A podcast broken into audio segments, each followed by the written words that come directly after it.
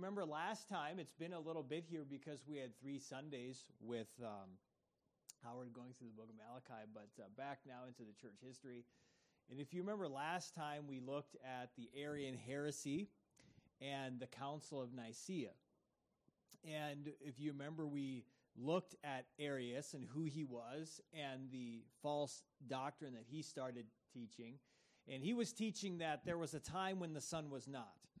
He taught that the Son was an exalted creature. He, he taught that the Son was created. And we talked about then Alexander, who was the bishop of the church in Alexandria, who opposed Arius, and rightly so. And there was a council that uh, condemned him in his teaching, but he continued to spread his teaching throughout the East. And then we talked about how Constantine the emperor saw that there were these this controversy, this conflict going on. He wanted unity in the churches.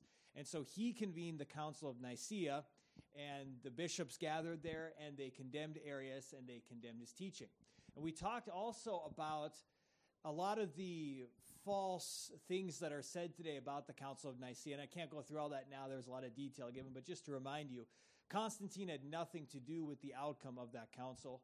And at the same time, the Council of Nicaea had absolutely nothing to do with the canon of Scripture. A lot of people say that they decided at the Council of Nicaea what would be in the Bible and what would not be in the Bible. None of that is true. The Council had absolutely nothing to do with that subject. So we talked about that last time. Now, what we want to do this time is talk about someone named Athanasius. You can move on to the next one up there. And we talked a little bit about him last time. Athanasius was at the council, but he was not one of the bishops. He was a deacon. He was actually the assistant to Alexander. So you can move on to the next one. We're going to go then to lesson 12, and we're going to look at Athanasius and the aftermath of Nicaea because it's not like the Council of Nicaea just settled all these issues. There was a lot of things that happened afterward that are really important. But we want to, while thinking about these things, we want to talk about Athanasius and about who he was and about his ministry. You can click onto the next one. Oh, looks like there's a problem up there. Brother Keith, he is on it. Look at that.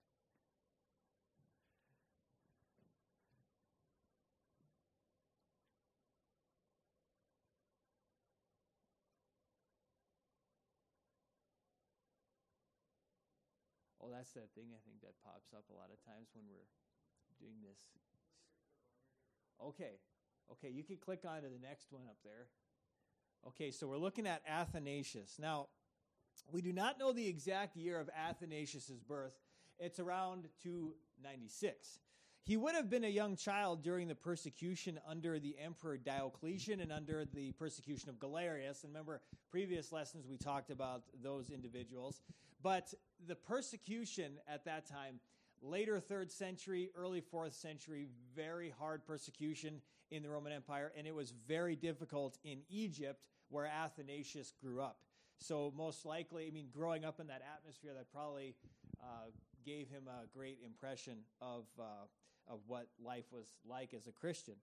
He would have been a teenager, though, when the persecution ended, ended under the Emperor Constantine. Some have written that Alexander, the bishop in the church at Alexandria, saw out the window Athanasius as a young boy playing with some of his friends on a beach, and they were pretending to baptize each other. And so Alexander had a little bit of concern. He was worried that they were treating baptism lightly. So he went outside and called the boys and he questioned them.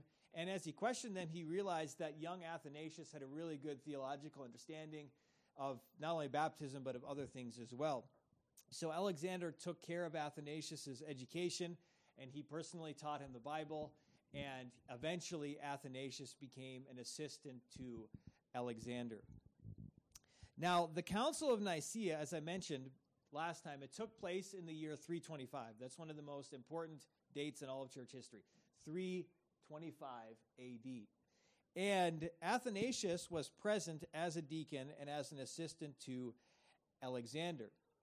Now, Athanasius was made bishop of Alexandria three years after the council of Nicaea. Alexander died, and Alexander wanted Athanasius to be the bishop after him. So, in the year 328, Athanasius becomes the bishop of the church in Alexandria in the land of Egypt. Athanasius would have been about 30 years old when he became the bishop, and he was a very faithful bishop. He would visit the churches under his care. He would travel through the desert of Egypt and visit the churches. He actually was really good friends with Antony. Does anybody just raise your hand? Do you anybody in here remember who Antony was? Not okay. Remember our lesson on monasticism. That was Howard's favorite lesson. You know, the Desert Fathers, Simon Stylites up on the pillar. Um, but Antony was one of those well known individuals, and he was about 50 years older than Athanasius, but they were very good friends, and they spent uh, time together. Athanasius, though, at the same time, he had many enemies.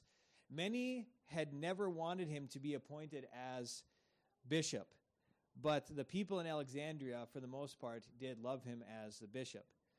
But let's talk about some of the difficulties that he faced. Number one, there was a meeting that was called at the city of Tyre in modern day Lebanon, where Athanasius was accused of killing a bishop by the name of Arsenius. And they said that they possessed one of the hands of Arsenius to prove that Alexander had, uh, that Athanasius had killed him.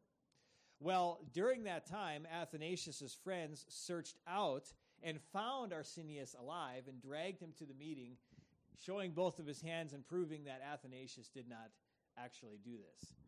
So, uh, different culture at the time, obviously. I mean, any of us would be seem shocking to us that someone would accuse a bishop of killing another bishop, but nevertheless, that's what was going on. So, I mean, imagine this now: you're a bishop, you're young, and you know a lot of people don't want you to be the bishop, and someone accuses you at a special meeting of killing another bishop, and they they set you up and falsely accuse you of that. So that would be definitely difficult.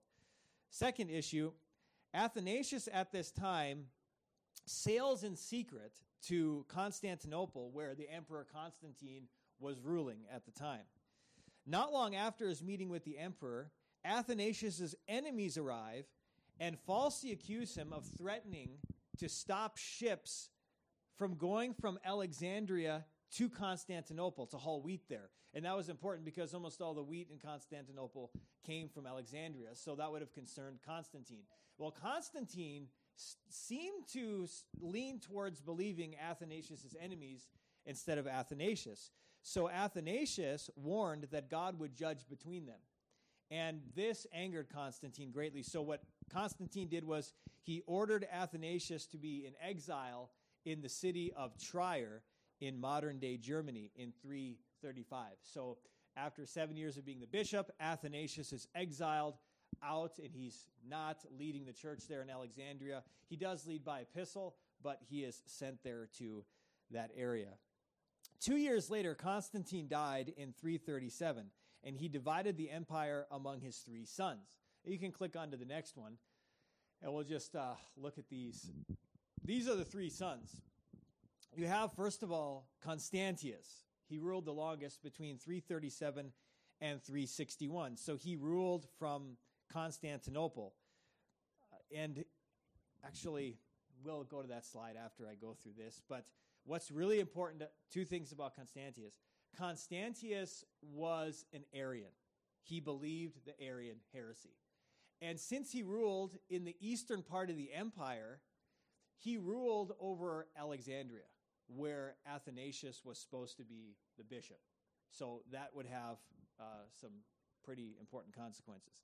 Secondly, the second son, Constantine II, he ruled only 337 to 340, and he ruled all the way over in the west, over what we would call today Germany, England, and Spain. And then in the middle was Constans. He would have ruled the area around Rome between 337 and 350. Now, Constantine II was in charge of the area that Trier was located in, where Athanasius was exiled to. And he convinced his brothers to allow Athanasius to return to Alexandria as bishop and to allow some other bishops to return to their churches as well. So Athanasius goes back. There was great joy among many when Athanasius returned, but his enemies were angry, so violence broke out between the two sides. Now, Constantius, again, who was an Arian, sent a bishop from modern day Turkey who was also an Arian. His name was Gregory.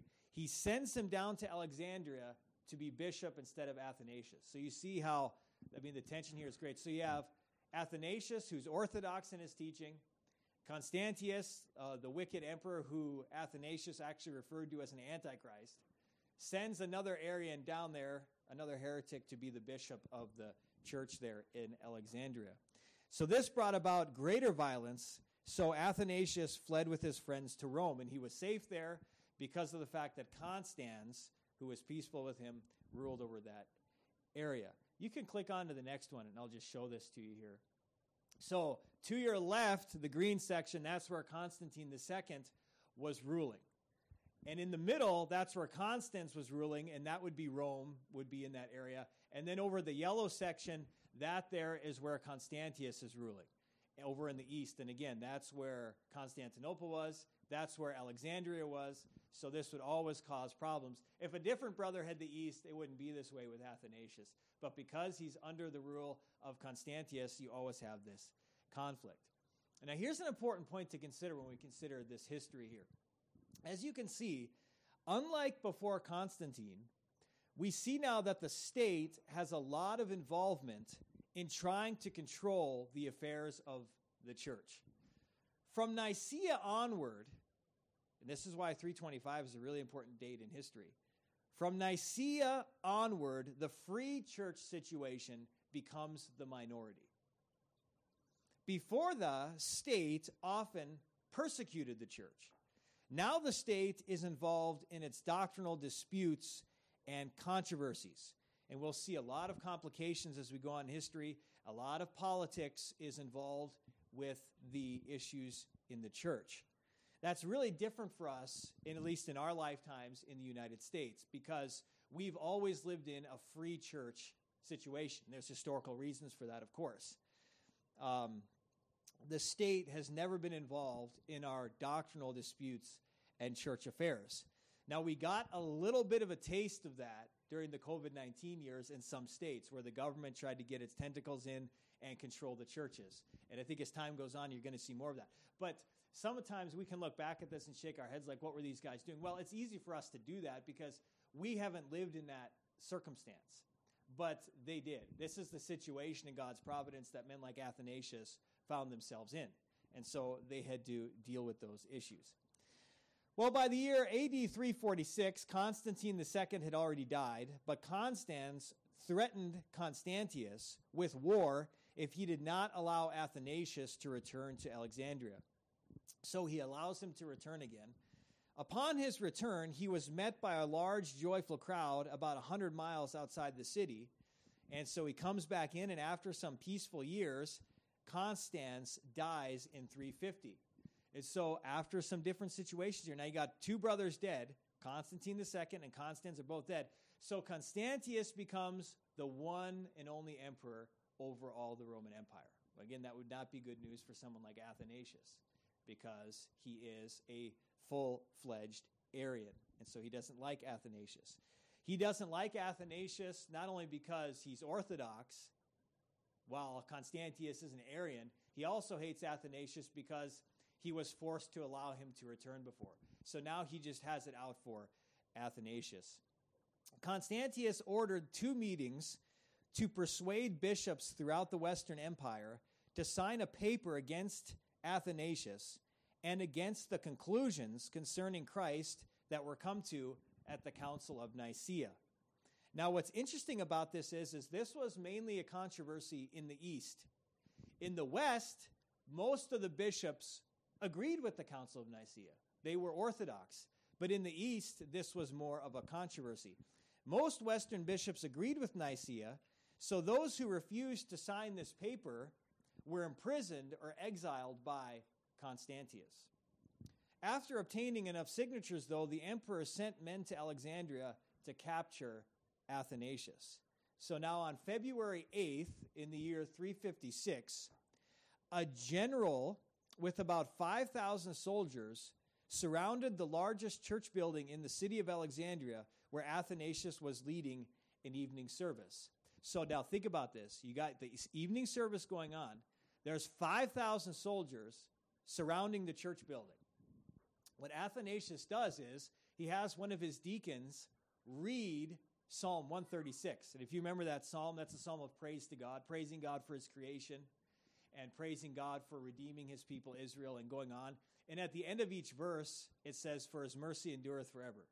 Praise God who made the lights, for his mercy endures. Every single verse ends, For his mercy endures forever. So the deacon would read the verse, and then the congregation would respond with, For his mercy endures forever. So that's what the church is doing while they're surrounded by this group of 5,000 soldiers. And you think about this, this is really interesting because that psalm praises God for judging the Egyptians and Pharaoh at the Red Sea and for saving Israel. Remember now, these are Christians in Egypt. So just put yourself in their situation where before you had Pharaoh and his people were at war with God, and now you have God's called out people there centuries later in Egypt reading Psalm 136 and standing for the truth against these wicked soldiers. Uh, just put yourself in their context. That's quite an amazing situation that God brought about there. Just when they finished reading the psalm, the soldiers broke down the doors and entered with swords. Some friends of Athanasius drug him out between the soldiers, and the soldiers didn't even notice. They wanted Athanasius. Athanasius escaped. He actually wanted to stay to protect those who were in the congregation, but his friends drug him out of there. Athanasius then went into hiding in the desert. You can click on to the next one. He traveled the deserts of Upper Egypt, and that would be there at Upper Egypt, hiding. And he would travel, and friends would move him from place to place to avoid the guards of the emperors. Now, he didn't have a tracking device in those days, he didn't have an iPhone on it. He didn't have an iWatch, so it was a little bit harder for them to keep track of where he was. So they didn't have satellites to beam in and stuff. So you kind of, when you think about that, and you think about persecution, sometimes think it would have been maybe nicer back then than to, than to live. Oh. Yeah, good point. Good point. Yep. Well, about five years later, in AD 361, Constantius died and his nephew Julian becomes the emperor. Now, I don't know if you remember. Who remember? Just raise your hand. Do you remember when we talked about Julian before? We were talking about the emperors. Okay, Julian now was Constantius's nephew. Julian was raised in a Christian atmosphere, but as a young man, Julian he rejected the Christian faith, converted to Neo- Neoplatonism. And his goal was to bring the Roman Empire back under paganism. And we talked about how he had a very sophisticated plan of how to do this with education and jobs, and just wanted to completely remove uh, the Christian influence from the Roman Empire. Talked about he wrote a book also against the Christians called Against the Galileans. He's the emperor, member who died after being emperor for about two years in the war. And it said that his last words were, You have conquered, O Galilean that was uh, Julian. But Julian, actually, what's interesting is he allowed the Christian bishops to return to their cities, thinking that they would all argue with each other and that this would weaken the church. So it's good for Athanasius because now he can go back, but Julian thinks uh, this is going to just make the, the Christians a lot weaker. Well, Julian had a few problems, though, with Athanasius. Three things. Number one, Athanasius would always stand on his convictions even if it meant disobedience to the emperor. Secondly, Athanasius actually helped to unite and strengthen the church. So Julian's plan backfired. And then third, Athanasius was said to have persuaded the wives of important non Christian citizens to become Christians. And this, again, this angered Julian. Julian, you remember, he was the last of the non Christian emperors. He was always referred to in history by the Christians as Julian the Apostate. And Julian eventually ordered Athanasius to leave Egypt completely. He didn't do that, but he hid with his friends once again in the upper Egyptian desert. So, how many times now has he gone through exile? Again and again and again. But he just continues to remain steadfast. Now, you can click on the next one. I don't know if you ever seen these children's books. They have all these ones they write about Athanasius and uh, John Bunyan and Jonathan Edwards and so forth. Well, there's a neat story in there, and you can read about it in history as well. And I think the, the kids kind of like this story. But during this time when he's in exile in the, in the deserts, the story goes that he's on a boat in the Nile as he's moving from place to place. He's on the Nile River in a boat, and he's there with some monks. and he catches a boat behind them with Roman soldiers on it. So what they do is, is they turn the boat around and they start going towards the Roman soldiers. And as they're going past the soldiers on the boat, the soldiers say, one of the soldiers says, "Have you seen Athanasius?" And Athanasius, he has a towel over his head, and Athanasius says, "He's not far from here." and they just keep on going up the river, and that was it. So kind of interesting story, but they would come so close, but they weren't able to get him. And they didn't know what he looked like. They didn't have pictures. So yeah, they couldn't necessarily search the boat and say, this is the guy. After Julian's death, though, in 363, Athanasius went back to Alexandria once again. Now, we have some different situations coming up with the emperors, and you can click on to the next one. The next emperor was Emperor Jovian. He actually liked Athanasius, but it wasn't long until he died. And then you have two other emperors come up again, and it's divided once again between the east and the west. You can click on to the next one. The emperor in the west would be uh, Valentinian, uh, 321 to 375. He lived. And then you can click on to the next one. In the east, you had the emperor Valens, and he lived between 328 and 378. And again, he's the important one we want to focus on here because he ruled where Alexandria was, where Athanasius was ministering. And what's really important about Valens is, again, he was an Arian. Valens was the last emperor that was a heretical Arian, the last one. He ordered all bishops who had been exiled by Constantius to be exiled again. Well, the Christians in Alexandria sent a letter to Valens saying that Athanasius had Jovian's permission to stay. Athanasius, though, by now was smart enough to realize he, he knew what was going to happen. So Athanasius left secretly to go into hiding. And it was right on time because afterward the church was attacked by imperial soldiers once again who were looking for Athanasius. Some think that he went and was hiding in a family tomb at this time. Those tombs were bigger then, but we don't know for sure. Four months after this, Valens just gave up on Athanasius. He had other more important issues he thought to concern himself with, so he allowed Athanasius to keep his place. And again, he was the last Arian emperor that Athanasius would have to deal with. Athanasius then spent his last years of life working as a bishop and finishing his writings in peace and then he died in the year AD 373. His most important writings were these number one, the incarnation of the Logos, number two, orations against the Arians, and then three letters to Serapion. In these letters, Athanasius answered important questions about the Holy Spirit that many had at that time, many theological questions. And he showed from Scripture that all three persons of the Trinity are equally God. And he gave us some of the most important writings in church history concerning the Holy Spirit and the teaching of Scripture concerning the Holy Spirit. And then another important writing, his 39th Festal letter. In it, he gives us a list of the canon of the New Testament, same 27 books that we have in the New Testament today. Some facts about Athanasius he was both loved and hated during his lifetime. He was forced out of his church five times. So out of his 45 years as a bishop, 17 of those years were in exile. And the phrase became popular during his life Athanasius contra mundum. In Latin, it means Athanasius against the world. At times, he seemed to be fighting all alone. But because of his strong stand, so much good uh, took place.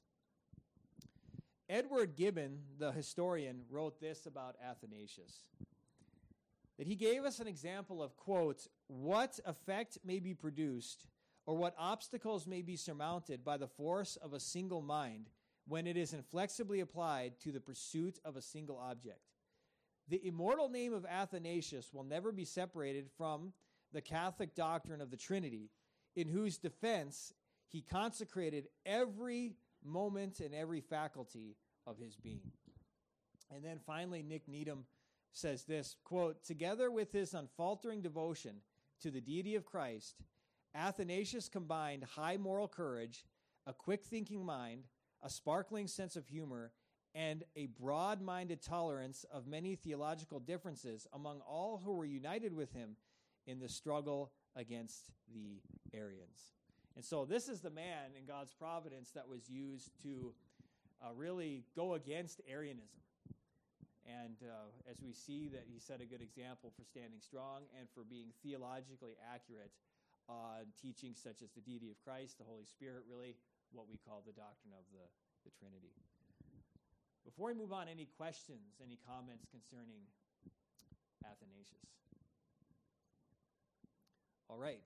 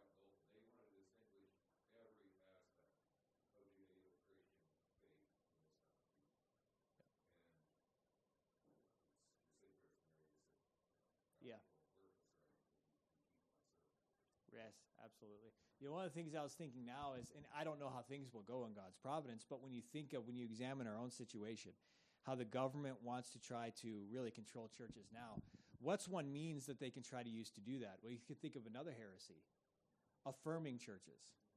You know, because then you can just label a certain group that doesn't apostatize as, well, those are the non affirming churches. They're not really the real Christians. Uh, they, they're not really the loving people. They're not really true followers of Jesus. And also, you know, the, the, the, the, translation of the Bible was corrupted in English in 1946. And it was just all to create homophobia. And you know, no one ever believed this before. I, that's, that's not really theologically difficult to battle against. But you know, the government doesn't care about that. They don't care about what's true or not concerning that issue. So that's one way that you could think of that they could try to get in control in the future. That if you don't marry these people, you're out. You know, so we do face similar circumstances, but they just might take on a little bit of a different form. Uh, when, when you just think about our own context. And why something like this is really important because when we look back, we can see well, look at the example they set in their day, dealing with the corrupt emperors and so forth that they were dealing with. So, okay. And at times a mixture, at times decent emperors, at times bad emperors. And, you know, we go through that. That's the way politics is a lot of times. You might have decent people in power, you might have those who are wicked and evil. Well, let's talk then about the aftermath of Nicaea. You can click onto the next one and we'll look here at this. Now, remember, Athanasius was at the council, and a lot of these controversies that took place after the council was during the life of Athanasius that we went through. The Council of Nicaea did not settle the Arian controversy, nor did it restore peace and unity to the Eastern churches. The controversy would be strong for about another 50 years. And three different parties came out of the Council of Nicaea. Let me just talk to you about them. Number one, you have the Orthodox Party, also known as the Nicene Party. Those were the people whose theology was contained in the Creed of Nicaea. If you remember last time I read to you that creed, that statement that came out of Nicaea. They believed that the Son was equal with the Father in his divine nature. And just so you know, in the West, most bishops agreed with this. In the East, this was a small party. Number two, the Arian party, those who believed along with Arius that the Son was a created being. In the East, this was also a smaller party, but it was there and they had a lot of influence. And then number three, you had the Origenist party, uh, oftentimes referred to by their enemies or referred to in some history books as semi Arians. This was what the majority of the Eastern bishops were because they accepted the traditional Eastern theology of Origen, who we talked about before, back in the 200s. He believed, and they believed, that the Son was uncreated, that he was divine, that he was eternally begotten from the Father's essence. But they also believed that the Son was inferior to the Father and his, in his divine nature. In other words, he was a degree less divine than the Father was. So, that was the major party in the East. Now, there was confusion in the language, in the theological language, that caused a lot of controversy. Let me explain that. If you remember, we talked about last time, the Nicaeans taught that Christ was, in the language they used, homoousios with the Father. Christ was homoousios with the Father, meaning both the Father and the Son were of the same ousia. That means of the same nature, of the same essence. Well, there's a problem here. The Sabellians, who were heretics that we talked about previously, before, they also used this same word in their teaching. But they didn't use it just to say that the Father and the Son were of the same essence or nature. They used it to say they were the same person. So the Father came to earth as a man. And that was a problem because the Origenists thought that the Nicaeans meant the same thing as the Sabellians by using this word. And they, they hated the Sabellian heresy. Some Nicaeans were Sabellians, but most were not. So the Origenists often went along with the Arians in their battle against the Nicaeans because of that confusion in the way that that term was used. Now there is more confusion. The Nicaeans thought that the Origenists were Arians. Because they believed that the Son was inferior to the Father, even though they believed he was uncreated, because they believed he was inferior to the Father, the Nicaeans believed that the Origenists were not much better than the Arians. So the result was this the Arians were able to set the Nicaeans and the Origenists against each other for 50 years. Although the Origenists accepted the Council of Nicaea at the time of the council and the creed, they later doubted what they had done and they regretted it. During such a time, the Arians were able to build up their strength and they had a resurgence after Nicaea and they gained a lot of people to their side. Eventually, the Nicene view was not the primary view in the East. You can click on in the next one. The famous church father, Jerome, said the world awoke and was shocked to find itself Arian. So you think about that. We're talking about a damnable heresy, and it had spread so much. Arius himself began to fade away from the scene and he actually died in 336, 11 years after the Council of Nicaea. A different man by the name of Eusebius, Eusebius of Nicomedia in Asia Minor, became the leader of the Arians. Now, this is not the Eusebius who wrote the famous church history.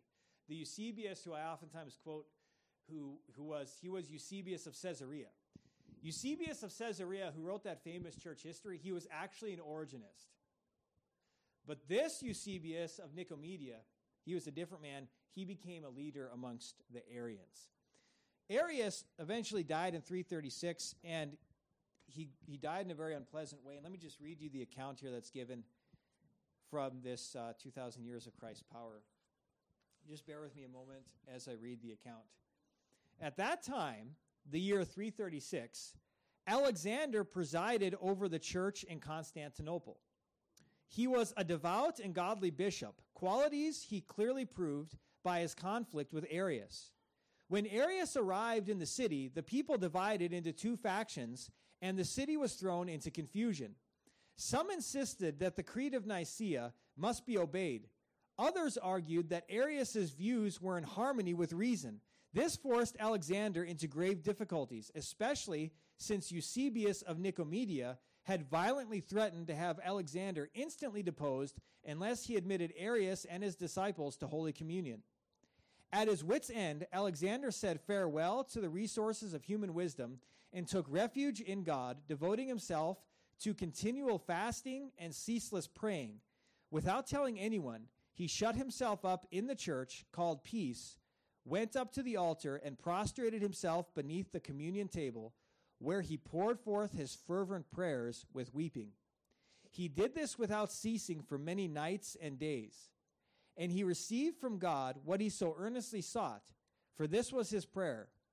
If Arius's views are right, may I not be allowed to see the day appointed by the emperor for discussing them. But if I myself hold the true faith, may Arius suffer the penalty his ungodliness deserves as the author of these evils. It was Saturday, and Arius was expecting to take communion with the church on the following day. But divine vengeance overtook his daring crimes. As he left the imperial palace, attended by a mob of Eusebius's followers like guards, he paraded proudly through the city, the center of attention. But as he approached the place called Constantine's Market, at one and the same time, the terrors of convictions attacked his conscience, and a violent seizure attacked his bowels. As he asked if there was somewhere nearby where he could relieve himself, and someone directed him to the back of the market. There he fainted, and his bowels came spilling out of his backside, together with streams of blood. Parts of his spleen and liver poured out in the bloody flow. He died almost instantly. People in Constantinople still point out where his cal- this calamity happened behind the meat market in the colonnade. This constant pointing out of the place has preserved a perpetual memorial of this extraordinary death. The disaster filled with dread and alarm the party of Eusebius of Nicomedia, and the news spread quickly through the city and indeed the whole world. The emperor, growing more earnest in Christianity, confessed that God had vindicated the Creed of Nicaea and rejoiced at what had happened. So there's how Arius died, and he lost a lot of influence by this time. He was kind of a, a non factor anymore. Now, Eusebius of Nicomedia had a lot of influence in Constantine's court, and he eventually became bishop in 339 of Constantinople. So here you have the bishop of Constantinople, a very influential city, is an Arian. He, get, he had got Arius recalled from exile back in 328 before he died, and he was the man behind the lie that Athanasius was trying to keep wheat from being uh, shipped over to uh, Constantinople. I talked about that before. The Eastern bishops called a council in 341 in Antioch where a new creed was drawn up, which left out the word homoousios of the same essence, and used a different word that was just one letter different, homoiousios, which means of a similar essence. The Arians could agree with this, the Nicenes could not. Now, there was persecution then that took place. Let me just give you four examples of this. Number one, Hilary of Poitiers, who lived between 315 and 368, he's sometimes referred to as the Athanasius of the West. He was a bishop in western France, banished to Asia Minor in 356. While he was there, he wrote a book called On the Trinity and wrote Orthodox hymns in response to the hymns that were written by the heretical Arians. But he was exiled. Secondly, the bishop of Rome, who was Liberius, was exiled in northern Greece. But in his exile, he gave in to the pressure and he signed an Arian statement of faith. Number three, Hosius of Cordova was a former counselor to Constantine. He was imprisoned and tortured at the age of 100. He gave in under the torture and signed an Arian statement of faith. He died the next year, but on his deathbed, he repented and confessed the deity of Christ before dying. And then finally, there's the account of the four group of virgin women. These women gathered for prayer in a graveyard on the Lord's day because the Arians had taken over the church buildings. They were seized by troops who threatened to throw them into fire unless they converted to Arianism. The women refused, so the soldiers stripped off their clothes and beat their faces until their faces were all bloody. But they would not compromise, they remained steadfast. This all happened during the reign of Constantius. You can see why Athanasius referred to Constantius as an antichrist. There's some practical points here, and then we'll finish up. Number one, just from what we've gone through today, the church, both east and west, did not hold, you can see that all throughout this controversy. They did not hold to the Roman Catholic view today concerning the Bishop of Rome. I mean, there was no one ecumenical council with the authority of the Bishop of Rome and saying, this is what must be believed by all the churches. That simply did not exist. The Bishop of Rome had a lot of influence, but you could see even he was exiled and forced to sign an Arian statement of faith. So, again, Roman Catholic apologists often try to read their doctrine back into church history. In all honesty, it's simply not there.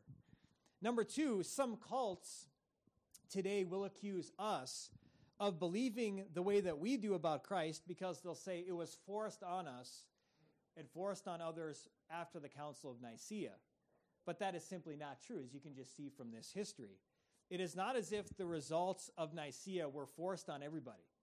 The Nicaeans actually became a persecuted group by the Arians. We see the Arians were strongly trying to force this upon people who believe correctly about Christ. And then finally, number three, many Orthodox believers we see at this time stood strong. Think about it. The power of the gathered church at one council excommunicated, excommunicated Athanasius as an enemy of the faith, yet he stood strong on the truth of Scripture. So, how was Arianism eventually defeated? Well, Lord willing, we'll see that next time. Any last questions or comments as we finish up here? Yes, Howard.